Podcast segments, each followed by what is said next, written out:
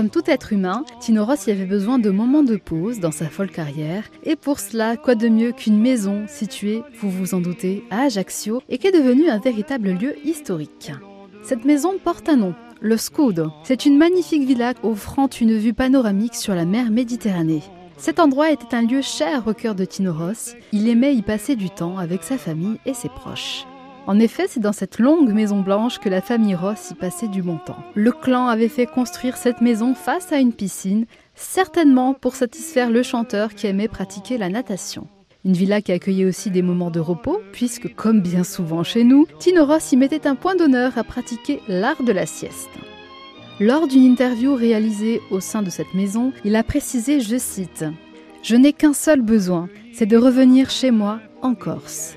Quand je suis sur la terre de mes parents, je suis bien. Ici, je suis contemplatif. Je n'ai qu'à poser les yeux sur tout ce que j'aime. Ma femme, mon fils, ma maison, mes fleurs, mes amis, et je suis heureux. Un lieu indispensable au chanteur qui a d'ailleurs reçu une distinction il y a une dizaine d'années. En effet, sa maison, tout comme celle d'un certain Napoléon, a reçu un label rouge, celui de Maison des Illustres. Une distinction remise en 2012 à 111 maisons de personnages ayant marqué l'histoire de la France. Parmi eux, seulement trois artistes. Michel Simon à La Ciotat, Joséphine Baker au Château des Milandes à Castelnau-la-Chapelle et Tino Ross à Ajaccio.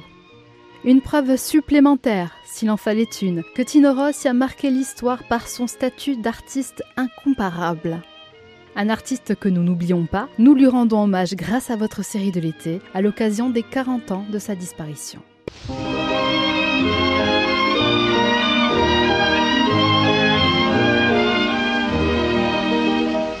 Quand le grand soleil déjà décline, sème l'or au sommet des collines.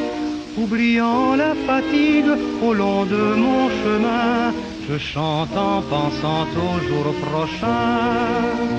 Loin là-bas où les ombres descendent, je sais que tous les bonheurs m'attendent.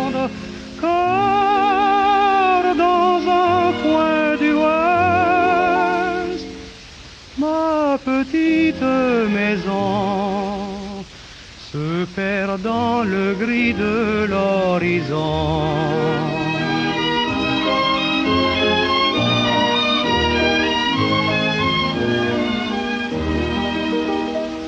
Accueilli par des mains familières, j'y retrouverai des lèvres chères, puis encore brilleront de beaux yeux qui sont miens parmi tant de souvenirs anciens. Pour moi c'est un coin du ciel lui-même, ce nid modeste et moelle que j'aime. Rien ne vaudra jamais ma petite maison, se mêlant au gris de l'horizon.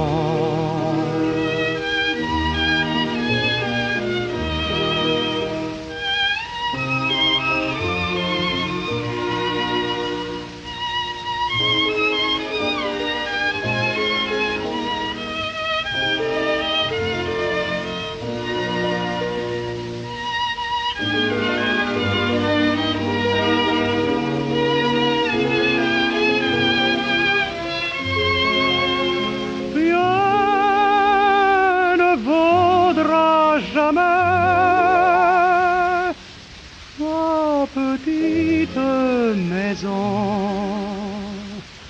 se mêlant au gris de l'orient.